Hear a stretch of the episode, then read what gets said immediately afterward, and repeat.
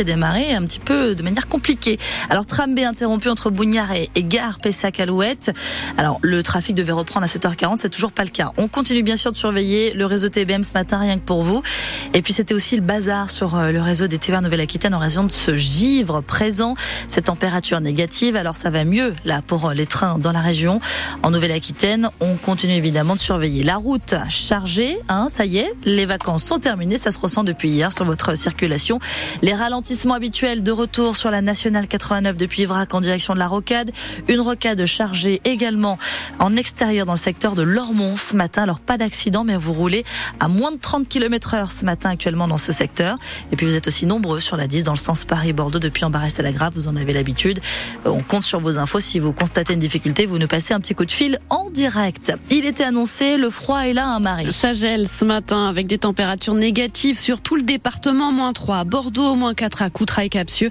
On se couvre et on profite d'un temps plutôt ensoleillé, même si quelques nuages s'invitent, surtout en fin de journée. Cet après-midi, on n'attend pas plus de 3 degrés sur le Médoc ou le Langonnet, 4 à Libourne, Blanquefort et la Teste de Bûche. Et donc moins 3 degrés, moins 4 degrés ce matin, des températures qui inquiètent un petit peu du côté des îles. Dans ce secteur de la métropole bordelaise où sont installés de nombreux maraîchers, les salades, blettes, épinards ne sont pas friands de ces matins blancs et leurs producteurs non plus. Cyril Garneau se prépare depuis plusieurs jours pour protéger ses légumes. 50% de mes serres ne sont pas chauffées, 50% des serres sont chauffées, donc c'est très simple.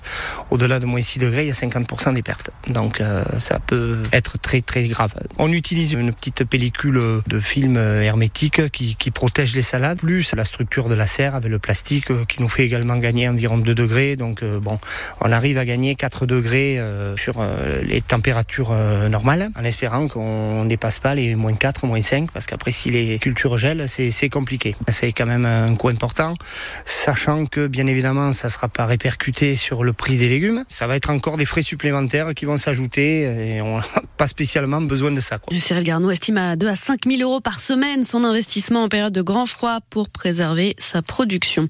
Et avec cette vague de froid, la préfecture de la Gironde annonce ouvrir 40 places supplémentaires d'hébergement d'urgence afin de mettre à l'abri des familles à la rue. Dans la nuit de samedi à dimanche, les structures girondines ont accueilli plus de 2000 personnes.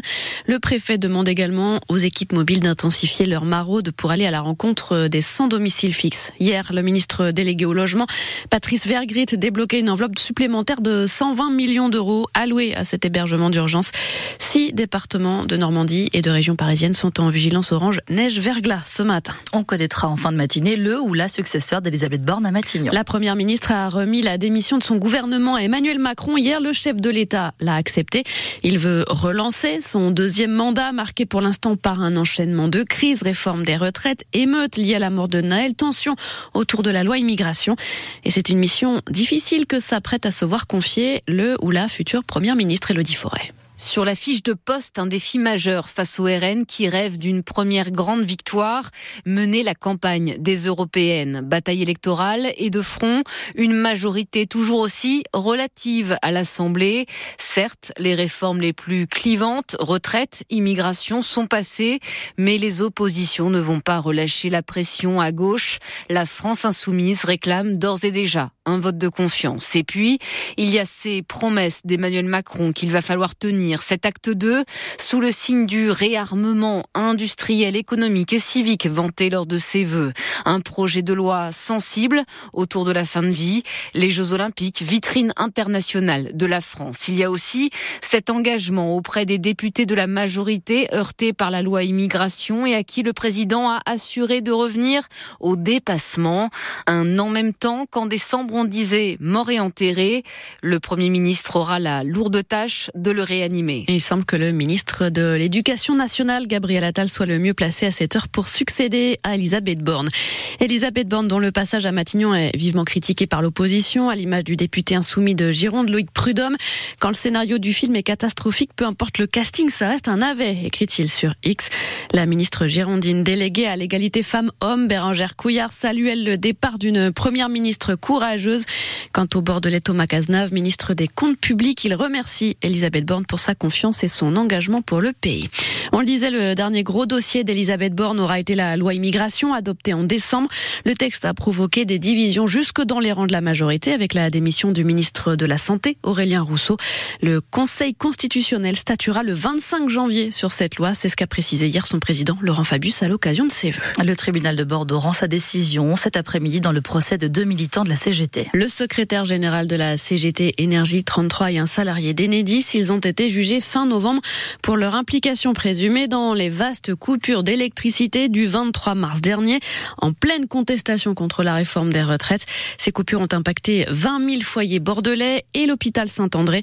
À l'audience, le procureur a requis 18 mois de prison avec sursis à leur encontre. Encore une journée de cours perturbée hier au lycée Jacques Brel de Lormont, visée une nouvelle fois par une alerte à la bombe. L'établissement a été entièrement évacué pendant près de trois heures, le temps de l'intervention des démineurs. Le lycée avait déjà reçu un mail de menace à la fin novembre, comme une dizaine d'autres établissements girondins. Le marché immobilier girondin ralentit fortement en 2023. Bilan dressé par la Chambre des notaires de la Gironde, le prix des maisons baisse de 2% dans le neuf et dans l'ancien. Celui des appartements se maintient dans l'ancien. Seuls les appartements neufs voient encore leur prix augmenter, plus 3,7% l'an dernier. C'est finalement un retour à une forme de normalisation ou de modération du marché, estime Delphine de Trieux, présidente de la Chambre des notaires de la Gironde, invitée de l'écho d'ici à 7h15. Nous avons vécu depuis euh, trois ans une année, des années folles, avec des prix qui s'envolaient et des progressions euh, à plus 10 par an depuis euh, quasiment le Covid. Et donc effectivement, aujourd'hui, le marché a tendance à se stabiliser. Les prix se stagnent et baissent sur certains secteurs. Enfin, vous parlez de baisse, mais tout est relatif. Hein. On est sur des, des, toutes petites baisses de prix. Je ne pense pas qu'il y ait des effondrements de prix dans les mois à venir, mais effectivement, le marché se stabilise. On revient à un niveau qui est plus normal il me semble, oui. Il me semble d'autant plus qu'aujourd'hui, ce qu'il faut voir, c'est que on a emprunté euh, depuis trois ans euh, des sommes euh, importantes par appliquer au prix, hein, qui était important aussi, avec des taux qui étaient des fois parfois inférieurs à 1% sur 25 ans. Aujourd'hui, les taux effectivement augmentent et c'est toujours trop cher quand on emprunte. Simplement, c'est quoi la normalité en fait? Est-ce que c'est d'emprunter à moins de 1% sur 25 ans ou plutôt 3, 4, voire peut-être 5% sur 25 ans? Delphine de Trieux, présidente de la Chambre des notaires de la Gironde avec Thomas Cognac dans l'écho d'ici. Interview à voir et à écouter en intégralité sur FranceBleu.fr. Et puis le foot allemand est mondial, perd une de ses légendes. Le Kaiser est mort. Franz Beckenbauer s'est éteint dimanche à l'âge de 78 ans. Champion du monde avec l'Allemagne en 1974 en tant que joueur. En 1990 en tant que sélectionneur. Hier soir, Gernot Rohr, ancien joueur et entraîneur des Girondins de Bordeaux, lui a rendu hommage dans 100% Girondin. Il évoque quelqu'un d'humain, très sympathique et amateur de Bordeaux. Émission à réécouter là aussi sur FranceBleu.fr. Le foot sur le terrain, c'était hier soir le tirage au sort des 16e de finale de la Coupe de France. Les Girondins de Bordeaux recevront Nice, le deuxième de la Ligue 1, dans 10 jours. Deux clubs de Ligue 1 au menu également, des deux clubs périgourdins encore en lice, deux pensionnaires de N2, la quatrième division. Trélissac recevra Brest et Bergerac affrontera Lyon. Et puis en hockey sur glace, les boxeurs de Bordeaux se déplacent à Briançon ce soir à 20h, la lanterne rouge de la Ligue Magnus. Les Bordelais, cinquième, restent sur deux victoires consécutives face à Grenoble et Chamonix.